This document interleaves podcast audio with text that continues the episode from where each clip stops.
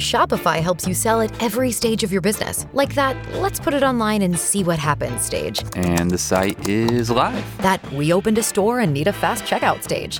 Thanks. You're all set. That count it up and ship it around the globe stage. This one's going to Thailand. And that, wait, did we just hit a million orders stage? Whatever your stage, businesses that grow grow with Shopify. Sign up for your $1 a month trial at Shopify.com slash listen. Waiting on a tax return? Hopefully it ends up in your hands. Fraudulent tax returns due to identity theft increased by 30% in 2023. If you're in a bind this tax season, LifeLock can help.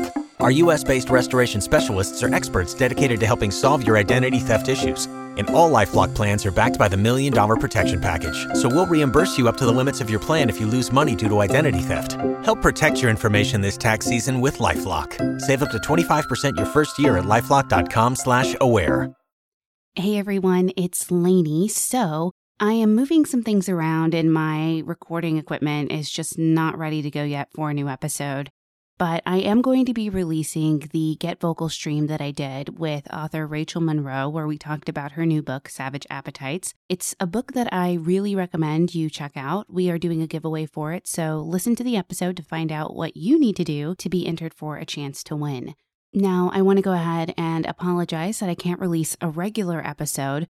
And I know you're getting a feed drop today, and not a lot of people like those, and I get it but the ads have been sparse here lately. I think you'll hear a lot of podcasters say that. And it's really because of COVID 19. They are not really sure what's going on. So we hope to see an uptick in the ads that we're used to getting towards the end of the year so that we can keep everything going, keep the lights on here. It won't impact the ability of TCFC to release episodes, but it may change the type of ads that we're doing in the meantime. Okay, on to the show.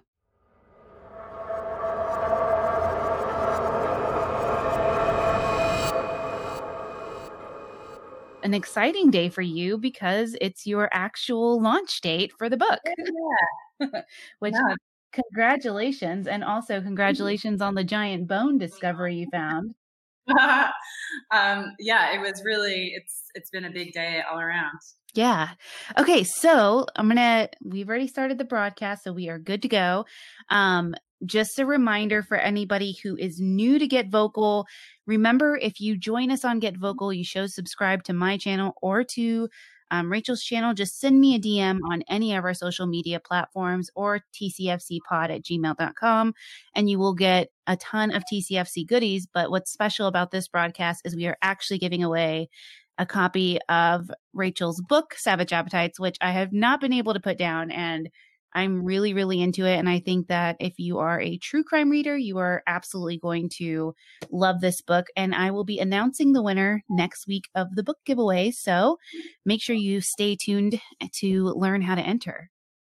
So, Rachel, go ahead and give us a background on you and kind of tell us a little bit about how you started in becoming an author and what got you into true crime, that type of stuff.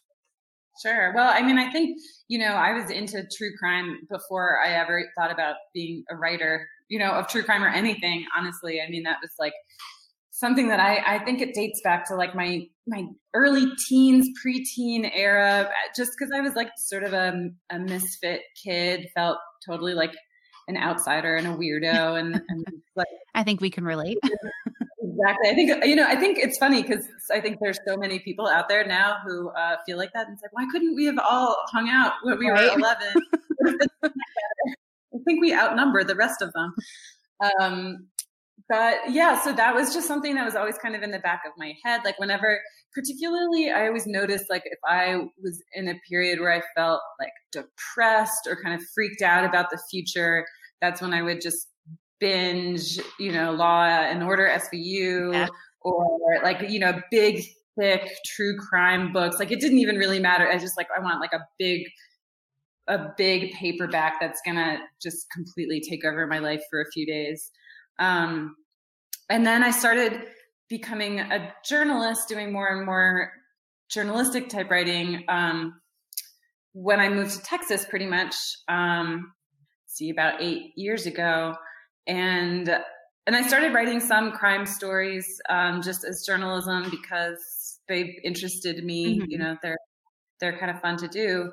Um, but I always felt like there was there was a there was like another level. You know, I could tell a story um, about something that happened and kind of delve into the dynamics of that situation. You know, this this girl who got kidnapped or this guy who murdered his friend and but it, it felt like there were these larger questions that i couldn't quite i didn't have the space to grapple with mm-hmm. and that's when i started to feel like oh okay maybe maybe a book is the right shape to kind of think about things like at more like why why do i find these stories these like really terrible stories you know why do i find them not just interesting but like kind of pleasurable in a way you know that's yeah. like that's like an uncomfortable feeling but it's it's something that was in me and i started to look around and see it was in a lot of other people too and i just it felt like nobody had really i i hadn't found any really like satisfying explanations or anybody kind of digging into it. So yeah. Like, well, no, that's that's very true and I think a lot of us feel that way for why we engage so much in true crime either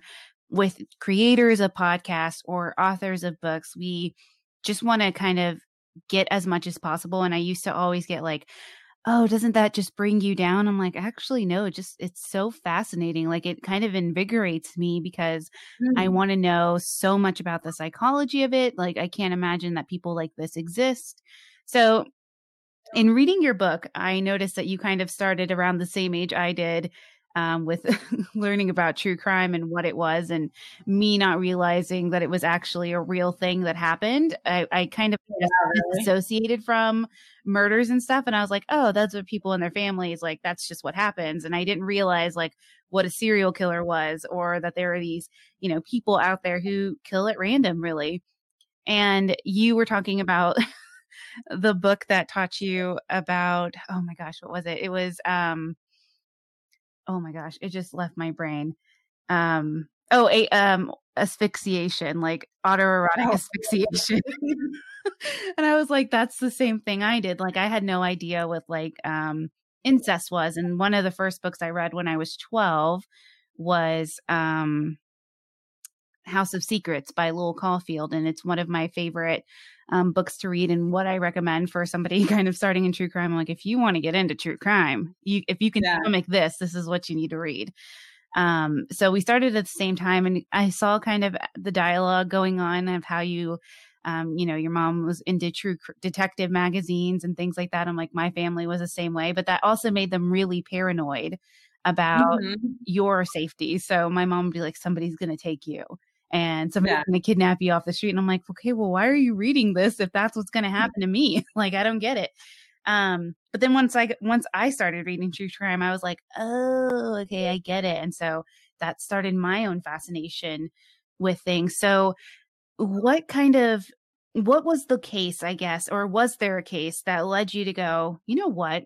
I need to figure out what makes these like four different profiles of people because we're going to talk about that in just a little bit but what kind of sparked your you know idea I always say like what's your aha moment to figure out hey i'm ready to write this book well i think you know the one that um had stuck with me for a long time because sometimes I think I'm like a lot of writers. Like sometimes I'll I'll be obsessed with something. Like being a writer is such a good uh, job, for probably podcaster too. Like if there's something that you're obsessed with, you oh, can oh, yeah. kind of you can just you're like I have to be obsessed with this for the next two weeks or two months or whatever. It's my job.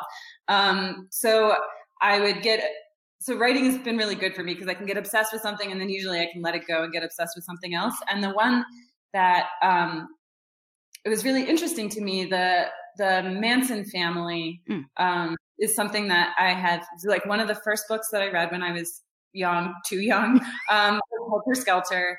And um, that's one of the ones that's really stuck with me. I've written about it a lot.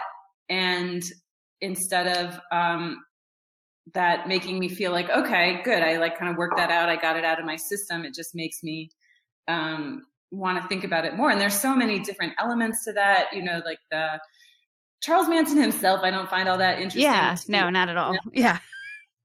Um, but the the the Manson girls, the young women, um, just the involvement of Hollywood, and then I became really fascinated with there are all these people who, um, even now years later, are like obsessed with the Manson family, and so all of that stuff. Um, so that for me was like a really key story. I also saw how it, it influenced culture a lot. Mm-hmm. You know, mm-hmm. this wasn't the case because I think sometimes people think of true crime like, oh, that's just this like trashy tabloid stuff.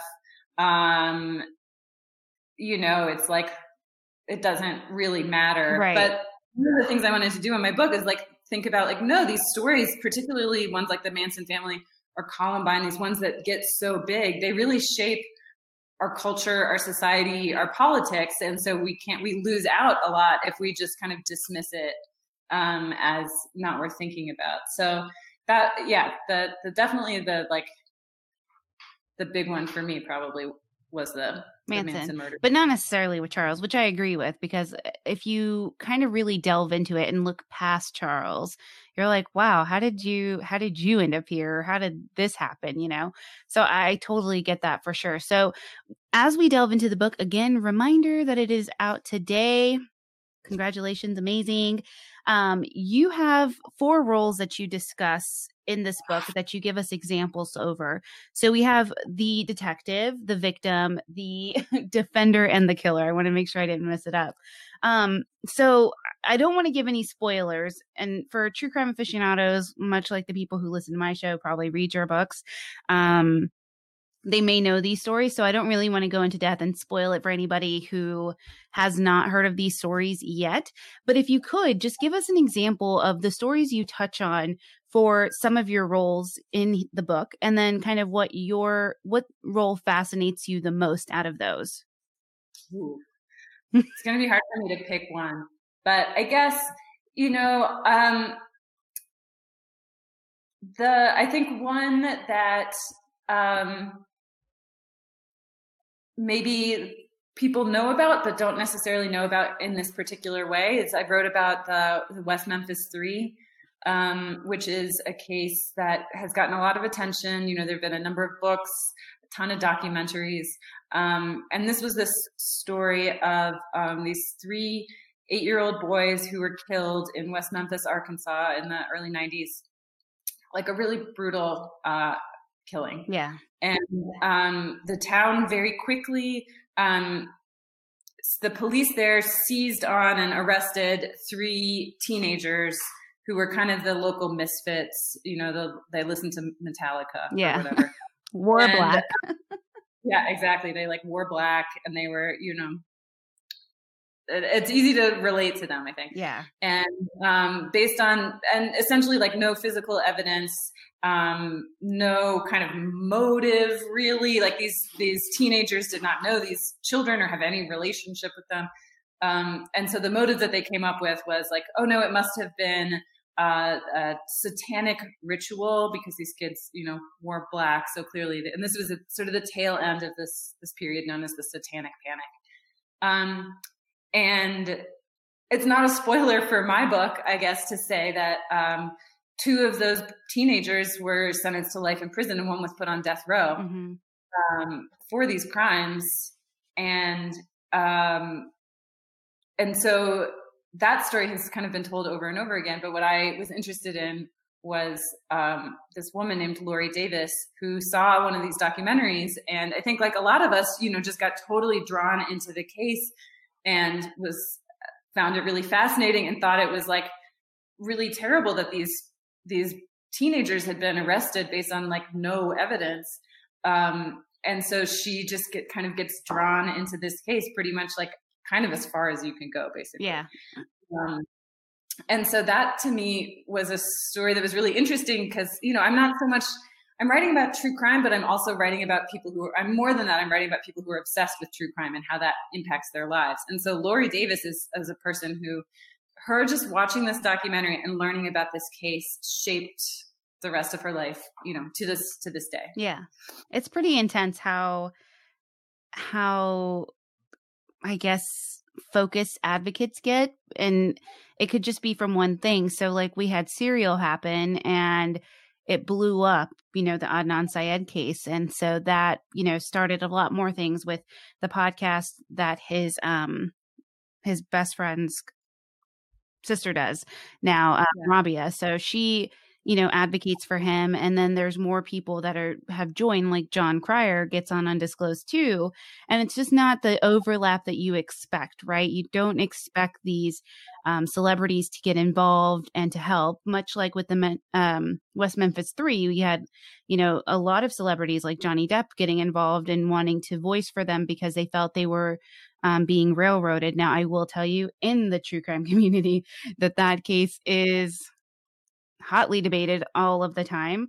Um, if you look at the evidence, though, it's well. Yeah, anyway. yeah. So, um, yeah, debate, everybody likes to find something in it. I am of the camp that these guys did not do it, um, but there are people who are not in that camp, um, which I don't get. But not shading anybody. I just don't understand how you get there. That's important to, to put up. Yeah, I don't get it, but it's okay. Um, so I was really interested in um, the killer perspective or the killer profile that you mentioned in the book. Um, yeah. So I kind of want, how did you pick that case? What made you? And then you, you asked earlier, yeah, you asked earlier about like the one that kind of sticks in my head the most, and it's probably this, mm. this, this chapter or this section, which a lot of people have told me is like the most disturbing because you know some of the stories in this book are like kind of dark they're yeah. dark but they're like uplifting in a way or they're like affirming and this one is like pretty much just like oh no it's this is like this is dark, dark. yeah um you know so this chapter is about a young woman and i actually first before i knew about her i knew about this online community that she was a member of, which is the Columbiners, which your your audience might be familiar with, but just in case they're not, it's like these mostly like young girls on Tumblr who have crushes on the Columbine killers. So they're like essentially like a fandom of Eric Harris and Dylan Klebold. And yeah, it's it's like it's like pretty mind blowing. And I and I found them. I remember it so clearly. Like this one night in 2012, um, I somehow I, I, I stumbled into this Tumblr community. Oh wow! And it was huge. I was like, wow, there are hundreds, if not more than hundreds, of girls. Some of them seem like most of them seeming like quite young. Yeah. Um, I mean, I remember I was in high school when Columbine happened, so it was super visceral to me. Um, and these girls are standing, you know. Yeah. Um, these guys and and posting sometimes these like really gruesome pictures. You know, there there are um, evidence photos of the the two Columbine killers after they shot themselves, and they'd be they'd have that photo with like hearts all over it, yeah. and it's like whoa, what is going on here? So I I wrote about that, and this is like another one that I was like, this is really fascinating, and I kind of need to keep thinking about it. And so I thought I was just kind of obsessed with that world. And then a few years later, like after I had kind of done all this research and written about it and interviewed a bunch of Columbiners, I learned that um, some members of that community had gone out and planned a mass shooting in Nova Scotia. Mm-hmm. Um, and one of them was dead and one of them was arrested. And um, that's when I was sort of like, whoa, I need to figure out what's going on here because this is this is this thing that I was looking into taken to its most extreme extent. And that was honestly that was like is as like a researcher, it was um very disturbing but also really fascinating because um the two people who planned this shooting, they had met online, they never met in real life and their whole relationship happened over Facebook chat. Oh, wow. And all of the Facebook chats were entered into evidence. And so I went to the court and, and it's funny because it was in Canada. So there like really were not that, there were only a handful of Canadian reporters there. Um, and if, you know, you figure if this case had happened in the US, it would have been a huge, oh, but it's sure. like, like over a national border. So people don't pay attention. So I was like, can I see those chat logs? And it was like, you know, like thousands of pages. Oh, wow. And they, were, so they let me sit in there and just like read this whole relationship as it happened over these weeks kind of developing as they start to kind of feel each other out and and the so the psychology is really there on the page in a way that's a lot of times when people are like planning a mass shooting, if it's a solo killer, you don't know what's That, going yeah. on. Like, you know, maybe they write a manifesto, but their manifestos are always like just full of bullshit. Yeah. Um, and so in this, you have two people talking to each other, like psyching each other up, talking about talking through their ideas, and so you really see this this idea gestate and form, and and so there's something really um, compelling about seeing that. Like, how does that happen? But also really, really creepy. Like that was that one. I don't know. I had kind of thought. I don't know how you feel, but I'm sort of like, oh, I think about this stuff all the time. It doesn't bother me Yeah. anymore. And I was like, I'm freaked out. Yeah. No, I, I when it, it depends on the type of case that it is. So on the show, I don't really cover any type of random mass murder. So I haven't covered, I mean, I did it a long time ago, but um, my content editor is the one who hosted that episode because I can't deal with those types of crimes. It, it it's terrifying. Um, and you would think that doing this as long as I've been doing it and covering pretty gruesome topics, that there wouldn't be something that I shy away from. Um, but when it comes to random mass shootings, when I think about Aurora and I'm like, wow, I was just sitting in a theater, you know, watching a movie, you know, so many months ago and didn't think twice about somebody walking in from the exit. Um, and now everybody who gets up in a movie theater, you're like looking at them like, are you going to be the one that does this? Or, and so that just creates a lot of anxiety for me. And so it's not something that I ever want to um, research, but I'm not blind to it, if that makes sense. So I don't, I acknowledge that they happen and I acknowledge that if it's going to happen and um, I'm there, then there's really nothing I can do to prevent that.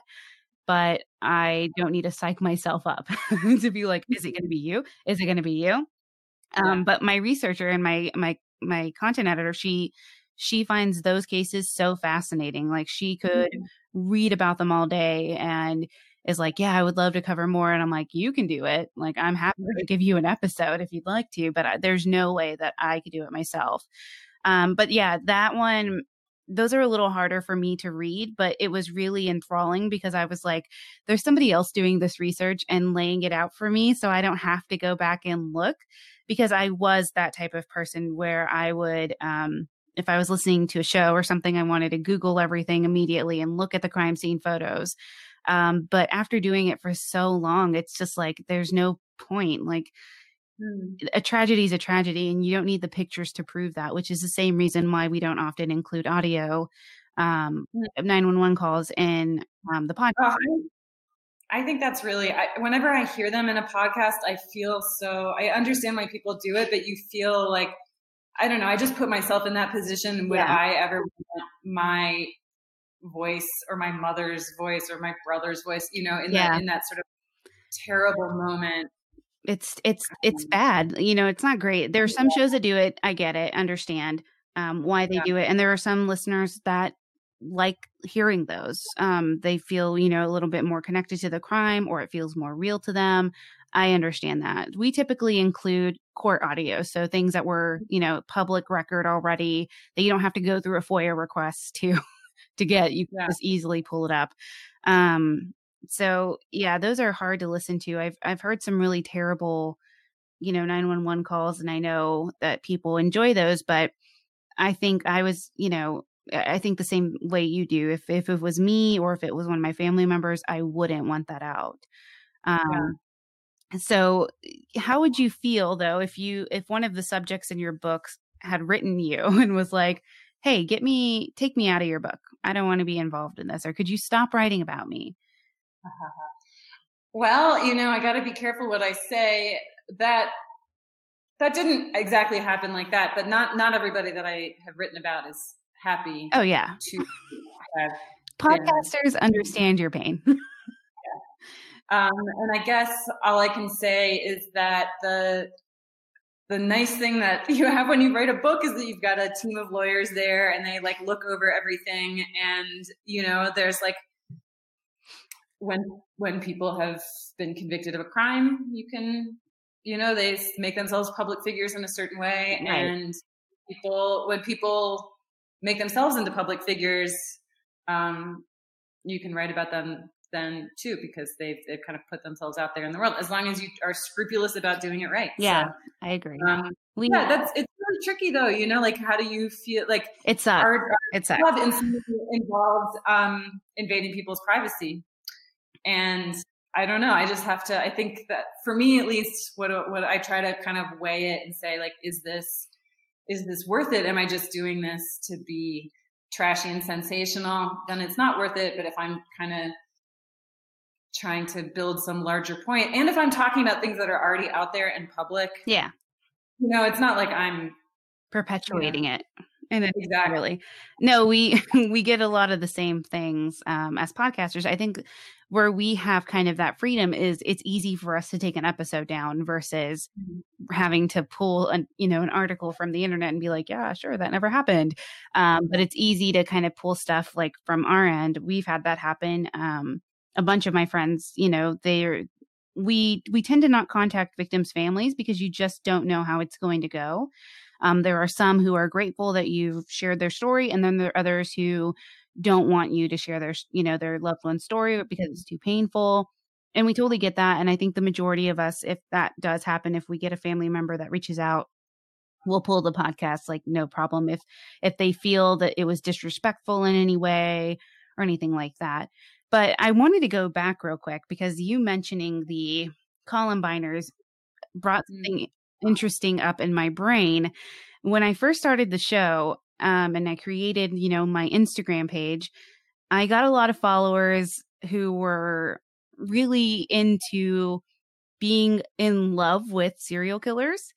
Um, and I also had this young girl, she was maybe 13 or 14, who um, I forgot what the first name was. It was like Lottie or something like that. Like it, it was a different first name, but she had Klebold as her last name. Oh.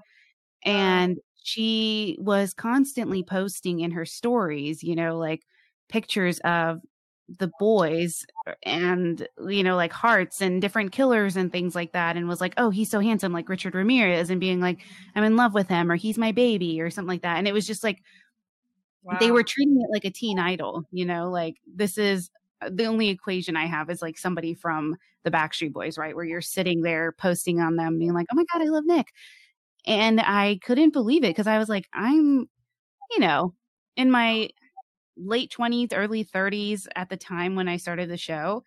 And I was just like, I want to call this kid's parents and be like, do you know your yeah. kid is sitting here on, you know, a public platform saying these things about two men who took, you know, a bunch of people's lives and created this terrible history, you know, and precedents for school shootings, unfortunately.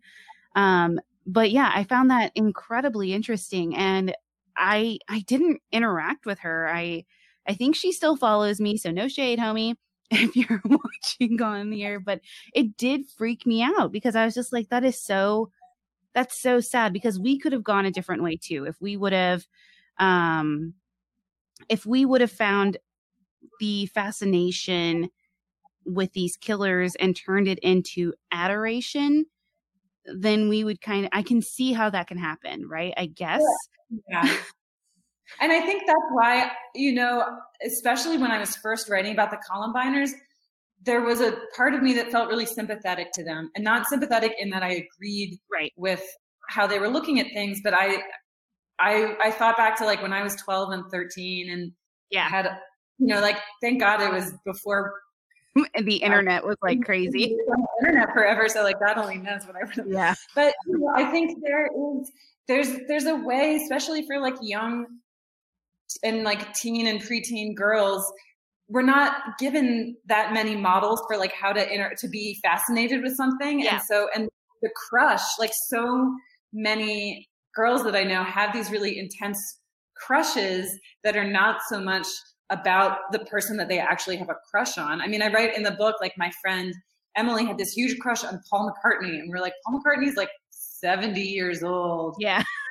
You know, like what? And it was like, oh, no, what she really wanted was she, and now she's a professional musician, yeah. you know, but like she couldn't for some reason, saying that, saying like, I want to play the guitar was too threatening in a way. So she had to kind of say it in this like roundabout way. Like, I want to, I, I have a crush on this guy who plays the guitar. Yeah. And so I think often, um, and I know it was that way for me when I was young, like the, the crushes that I had, they were sort of like a, a conduit for my feelings and it didn't, it wasn't The So I was- person. it was the feeling. Right. It was the person. It wasn't the person. It was the feeling. And so, you know, I think that, and I talked to some, um, I wish I had talked to more of these girls who I had talked to back in 2012 for Yeah. Columbine. And, um, you know, eight years later or whatever, um, basically none of them were still posting in this way, but some of them, you know, you could sort of follow them through Tumblr, like, oh, you became, you became a criminal justice major. Hmm. You became a psychology major you became an activist in some way. And so it's like there's something in them where this story, and I do think that for people who are like much younger than us, who were like really little when Columbine happened, it almost feels like a myth or a movie Right. or something. They, they don't, they don't, it's hard to remember that it was real. And it, it I also think that, um, the first season of American Horror Story came out like around the time Oh, yeah, yeah, yeah. Mhm. so you you're putting a TV show with a like hot school shooter on it. Right. You know, like he's like the love interest. What do you think? How do you expect? You know, in a way, our culture, and and that's the other thing is. So I don't want to blame these girls too much because, and I write about this in the book too. Our culture, in a way, is or p- corners of our culture are, is, is are totally obsessed with serial killers and make them into these celebrities Right. and make them into and so when you make somebody into a celebrity you kind of can't be shocked if they get groupies Right. you know Yeah. and that's people pick up on that on that fame and that fascination and and it gets expressed as like ooh Adoration. adoration and so it's sometimes i feel like i don't want to i don't want to just like yell at the 12 year old girls and the rest of us off the hook you Yeah. know? like that that's not the person who needs to be Yeah, it's but- kind of it's it's interesting because you know I can say the same thing about myself. I went to the Museum of Death right in L.A. and I was like, "Oh, cool! It's going to be great and awesome." And then I was completely overwhelmed when all that stuff is there because it's the same way, like you were saying. Like, I, you know, I don't remember Jeffrey Dahmer. I wasn't even born, so that doesn't impact me the way it would my mom, right? Who who knows and like with the Night Stalker and things like that, or now with the Golden State Killer, like people who actively remember him, you know, being in their area and being fearful that he was going to strike their homes. And then now seeing this pretend fake, feeble old man, which he is not, um, you know, sitting there kind of with his mouth open, like, you know, he's a victim of some sort. And I just was like, I was in that museum and I I mean like it is insanely graphic. So if you go like high trigger warning for you um because it shows everything like and it's the museum of death. It's not just serial killers and things like that, but it is a lot of horrible deaths around the world if you will, you know. So going through that I was like, "Oh, I wasn't prepared to see that." Like I thought I was just going to see things I was already used to seeing, you know um and it was a lot to take in and i was like i don't ever want to go here again. And there are people who love going there who will go there every single time you know they go to la and stuff and i'm like i never want to go there again in my life. Because it was just a, have you been there before? Yeah, but not for a long time. I remember the Heaven's Gate. yeah. oh yeah. That was there too. So like that was fine because i was like oh that's interesting to see like how they were positioned and to see their clothing and stuff like that. But it's another thing to go and see like the crime scenes and the, the bloody things that they've had and collected from the crime scenes. Like that's a little different to me. Um it's not like ghost adventures you know where this thing is haunted and nothing happens Right. and you just see it. It is actually you know something that was involved um in somebody's death. So yeah it was it was really interesting an interesting experience for me to take that in because i was so amped to go and i was like yes this is the ultimate thing and like true crime is to go to the museum of death and you know you take this pilgrimage there if you will and then as soon as i got there i was like oh i hate this and i felt i felt weird for not liking it i felt like Well, i should have liked it Yeah, I know what you mean, and I, I think I, I, write a little bit in the book. I had like a similar experience at Crime Con, where the fir- at first oh, I was oh, like, yeah. "This is I, all the crime I could want. This is perfect," and then at a certain point, I was like, "This is this is too too much," and it's like in a weird way, like too fun, and and that's yeah. there's there's some cognitive dissonance, and I don't know. I I, I always want to retain my ability to be shocked and horrified.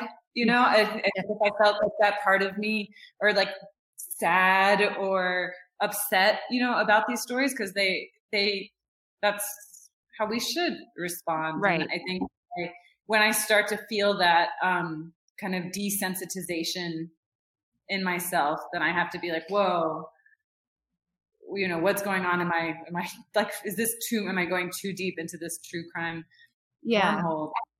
I, I, um, agree. I went to CrimeCon the first year and I think the second year in Nashville.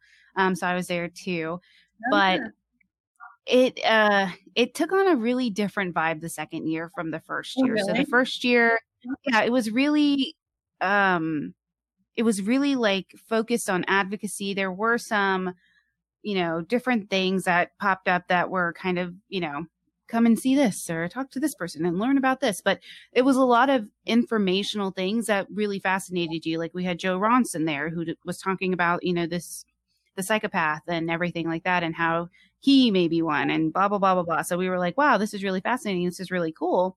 And then the second year you go in and then I think that's when it became sponsored by Oxygen, I think by that mm-hmm. point, um, or it was more prominent than it was the year before. So a lot of it had changed into something that was more commercial, right? So these are the people who are going to watch Investigation Discovery and going to watch Oxygen, but don't really get into the depths of the true crime research like most people who get involved with true crime or listen to podcasts. It's like they're researchers in and of themselves. So as soon as they hear something, they're like, oh, I want to hear how, you know, you tell this story, but I also want to read about it on my own too and like find right. out as much information as possible. Yeah. That's not always the the crime con attendee, right? This is somebody who's like, oh, let me get some wine and watch it with my girls on a Saturday night, yeah, you know? This, yeah, totally. It's a, it's an unwinding kind of thing and it's not bad. Like mm-hmm. I know I realize that there are so many different types of listeners for true crime. There are some who who love comedy true crime and those who love the really gruesome true crime and those who like the mix of the true crime and paranormal together. Like there's so many different types of listeners out there. But what threw me off for the second year was that it was really commercialized for a standard person who was you know that person sitting on the couch drinking wine and being like ooh isn't that murder silly you know and having like jails and having, you know, like how would you kill somebody or, you know, what are you here for and things like right. that. And it's there was uh, some controversy, I think, with the last one they had where they had people posing in a jail cell. Um, mm-hmm. And with the incarceration and the way that, you know, there are people who take jail reform very, very seriously and prison reform very seriously, um, that kind of rubbed them the wrong way. And it's just like, you know, you have to understand who's going to be there but you have you have victims families who are there or victims of crimes too and you're right. seeing people take pictures in a jail cell like it's a fun thing to do right. you know so it was really it was really odd in terms of that and i i say that because crimecon knows i don't like them right now so it's fine you know it wasn't I had a confusing experience too because it, it, certainly wasn't entirely bad. And I think if it, if I oh, had no. really it, that would have been easy in a way. But I was it was this mix of like it was almost right, and then um yeah, this feeling of like this, yeah. exactly it. But yeah, I, I, was, I mean, we went there in terms of podcasters, we went there to hang out with our listeners and hang out with other podcasters. So yeah. we, none of us really, like, I think the second year didn't really go to any of the things because we were just like, yeah, let's go hang out in the bar. Um, so it was an expensive trip to hang out with your friends for yeah. for a weekend. on a cruise or something. The next one was supposed to be on a cruise. Pass. There's no way in my life. I, I would never go on a cruise anyways because I always hear these terrible stories. I'm like, you have people who, especially with the COVID situation, unfortunately, who were stuck out for six weeks, you know, in the middle of the ocean. Like it's a setting for a murder mystery. Yeah. I mean, and like there have been cruise ship murders before. So, yeah. I think like. Amy Bradley is one of the most prominent cruise ship disappearances, is where she mm. um, disappeared off of the cruise, and they believe. I mean, there's multiple theories out there about her that mm. she was either human trafficked or that she was murdered and disposed of and thrown over. You know, I mean, it. There's too much to happen on a cruise ship that it. Right. It, it goes against my safety rules, if you will. Right. Um, so, okay, so, what do you want people to get from the book whenever they read it? Because I got something completely different than I thought I was going to get because I thought it was hmm. really going to be just a you know like oh here are these stories about women and da, da, da. but uh, the way that you go into them and the way that you tell them and kind of offer this really interesting examination of these different roles I was not expecting that. So, what are you hoping that readers get from this book? That's a really good question. I guess in some ways, I, I hope people come out of it with like more questions and thoughts of their own like i and, and that it spurs discussions in a way you know sometimes people will ask me and i appreciate that um, you haven't um, you know, like, so why do women love true crime? And it's like, well, you know, if I had a one sentence answer for you, I wouldn't have written a book about it because I do right. think it's this is a subject that's often treated as something that's really simple or obvious when I think it's like very layered and different between people, just like you're saying, like people have are drawn to so many different kinds of stories that it evokes yeah. different emotional responses and so kind of trying to generalize i don't think is makes sense. So I guess I was trying to, um, so part of it was looking at other people's obsessions and seeing what parts of me kind of resonated like, oh yeah, that makes sense. Like I can, I could totally imagine myself. There's a part of me, like a uncomfortable part of me that can imagine myself as a 12 year old on Tumblr, you know, like, yeah, maybe having fallen into the Columbiner world, or I can, I can really relate to somebody devoting her life to uh, wrongful conviction and trying to like exonerate Turn somebody. Um, right. And so seeing where I did relate and then where I didn't relate. So that's, I, I guess I hope people can maybe understand, look at it and sort of maybe understand more of like what is it in them that is drawing them to true crime. That's part of it. And then I think the other part is um, just kind of thinking about how the stories that that we tell and the stories that we don't tell um, don't just shape us personally, but also have this effect on our our politics and our culture and our society. And so, thinking about you know which who gets represented as a victim and who is is left out of the world of true crime victims what stories get told over and over and over again and why and what stories never get told um, right and how that shape as a society you know if there's so many of us watching true crime all the time um, as the oxygen tagline is um, right. but so many but we're getting in some ways like a very distorted picture um, through which cases like fit into the true crime format. How does that affect us and like what how we all relate to the world? And so right. I, I wanted to on that level too.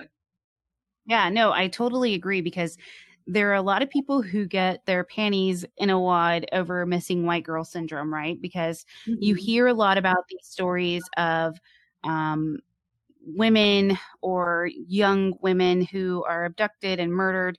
Um, but the stories that really kind of make those headlines are Caucasian women, uh, non people of color, if you will.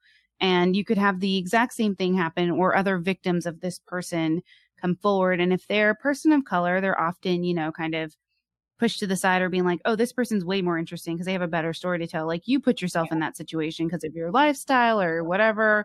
But this person, you know, it makes no sense for them. And the the thing is, is that there's no perfect victim for a case, right? There's no be like, oh, well, you're poor. So obviously you are the perfect victim for anything to happen. Like I grew up poor and that did not happen you know, to me. Um, so I, I appreciate that you shared these stories and that it will cause people to really think about how society has played into what stories we care about and whose stories we care about. Um, yeah. I think it's with everything going on, of course, you know, there's a high focus on um, podcasts of color, which I think is amazing. And I think it's great because it's podcasts I haven't learned about because I was like, oh, I didn't know that there was this or whatever. Like I knew, you know, kind of a staple in the genre, but I didn't really know about other smaller creators who were creating podcasts about victims of color and mm-hmm. crimes and things like that. So I think it's really, really interesting. And I hope that the tide turns there because I think that, you know, every victim deserves to have their story told in a compassionate way and in a way that fascinates you just as much as a crime, you know, committed by Jeffrey Dahmer or by Ted Bundy. Sure, it may not be as prolific, but it shouldn't matter, you know, the the circumstances behind the person's life of why, you know, they were murdered or anything like that. I think it's truly just really sadly a game of chance, if you will, and and the people that they know. Um yeah, but I, I mean I, oh sorry. No, no, go ahead.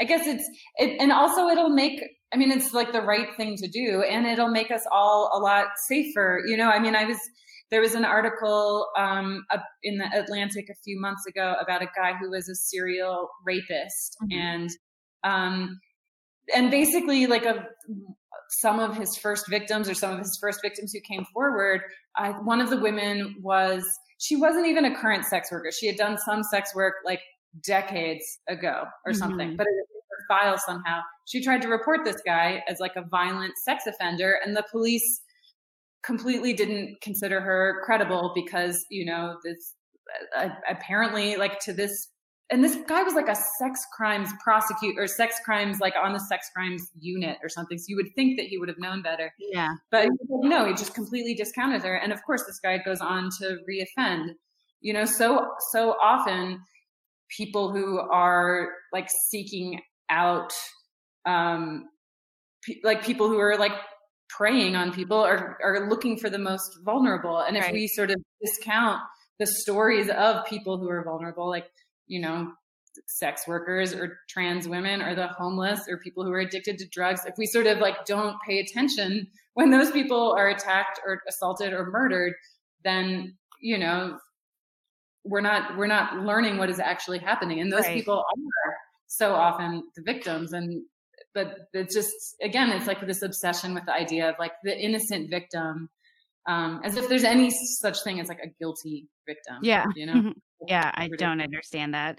So i'm glad you said that. So um I, I like i said i could not put the book down. I was you know i get a lot of requests for um, new authors and new books that are coming out and stuff like that. And I was just like, you know what? Let's give it a chance. And mm. I'm so glad that we started with you because it is truly a fascinating book, honestly. Um, I finished it in a day because I was just like, I couldn't put it down. It was great to hear. Yeah, I and I read a lot too. So like I read a bunch of different stuff and it's I love true crime in terms of reading about it and learning as much as possible. Um, so it's really hard to capture my attention because I am like, oh God, I've heard that before. Oh yeah, you know.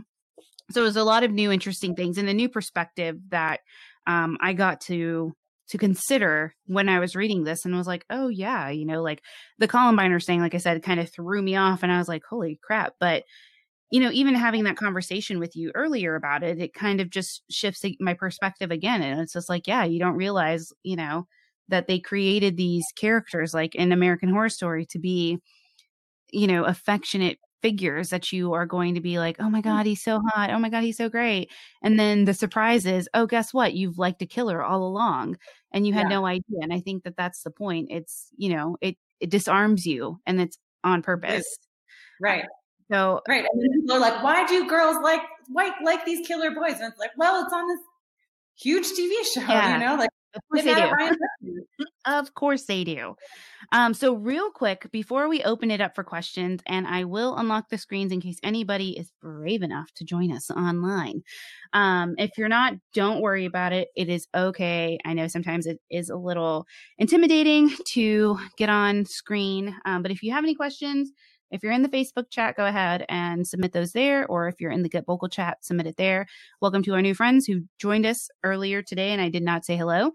Um, but if you are interested in receiving a copy of this book, um, or rather winning it in the giveaway, all you have to do is email tcfcpod at gmail.com with your name, mailing address, and the title of the book, Savage Appetites, in the subject. If you don't do that, you don't get it. Okay. Um, but along with the book, you are also going to get a bunch of TCFC goodies. So stickers, bumper stickers, buttons, holographic stickers. I mean, like literally whatever I have around the house that is was supposed to be used for our true crime podcast festival. Um, that we got got canceled till next year because of COVID. So thanks, COVID. Um, but that will be included here. And of course, if I have any other podcast gear that um, my friends have sent me, you will get that as well as a big goodie pack. So remember tcfcpod at gmail.com and Savage Appetites in the title so that you can get your copy or maybe win a copy of this. But Rachel, why don't you tell us where we can find your book and then, of course, where we can find you? You can find the book, I get wherever fine books are sold. I think that's great that bookshop.org, hopefully people know about that, but that uh, allows like local independent bookstores near you to send you the book. And it's like just as efficient as Amazon, but um, it supports local business, so that's really cool. If you just search for Savage Appetites, um, there's an audiobook too. I have, I'm for some reason I'm like nervous to listen to the audiobook, but people tell me that she did a really good job. Um, and yeah, ebook too available. And I'm on uh, Twitter way too much. It's okay. Uh, at, at Rach Monroe, um, or otherwise around on the internet. So you are in actually, and I'm glad we're towards the end. So we we've talked about the true crime.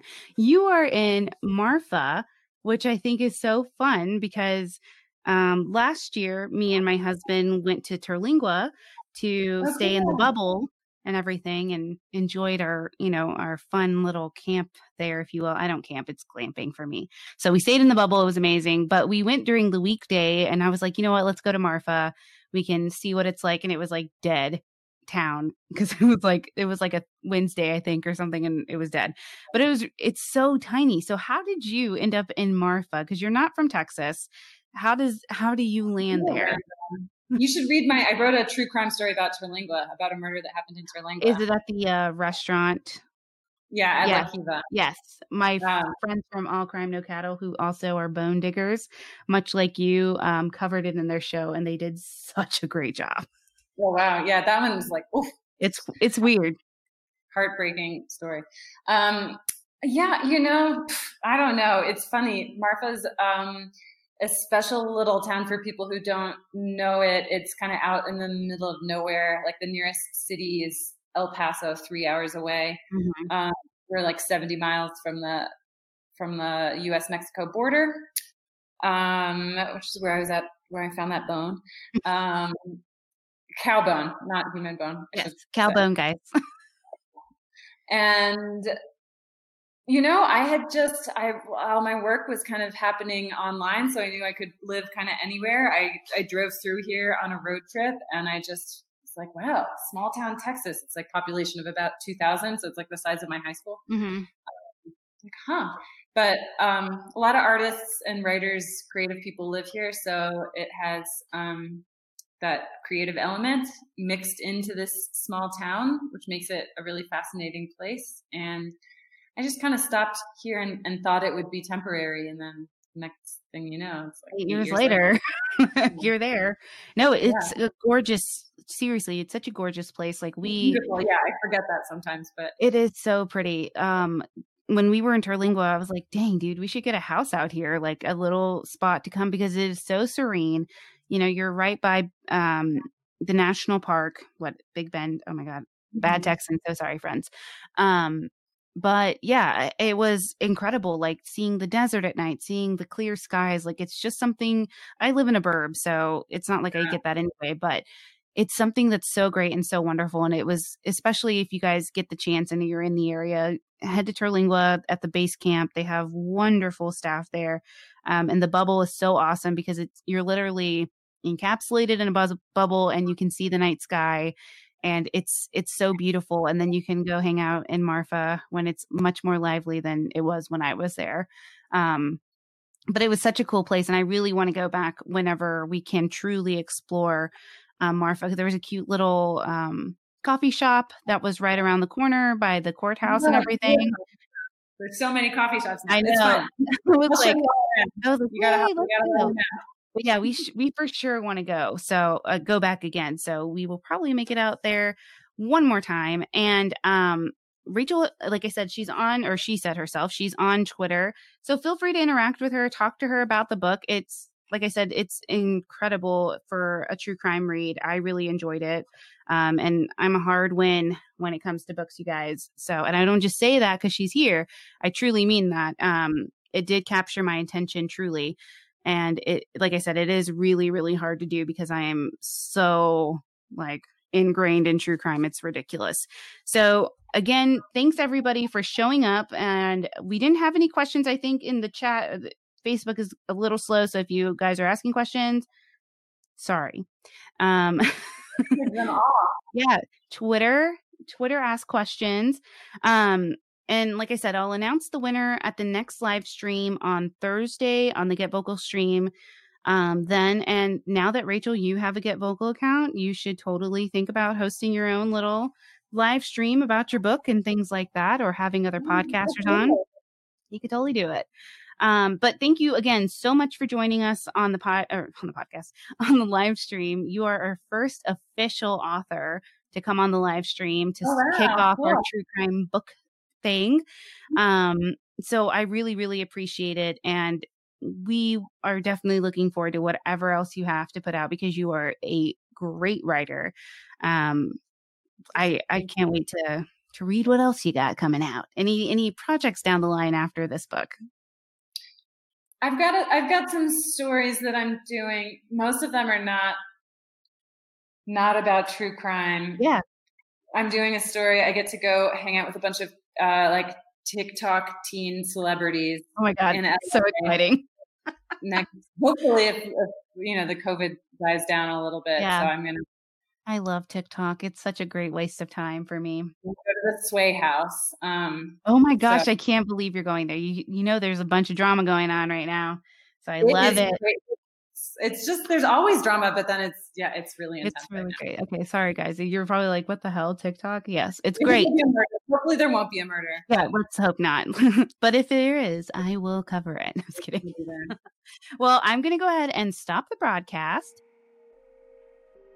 Thank you for listening. If you enjoyed this episode, please be sure to rate, subscribe, and positively review the show on Apple Podcasts or your podcast player of choice. It really does help us out. You can find us on most social media platforms Twitter at TCFCPod, Facebook.com slash TCFCPodcast. You can also find us on Instagram at True Crime Fan Club Pod. And of course, our website is truecrimefanclub.com. If you have an episode request, send us an email, tcfcpod at gmail.com. And don't forget to join me on GetVokl every Thursday at 7 p.m. Central Standard Time to talk about the latest in true crime.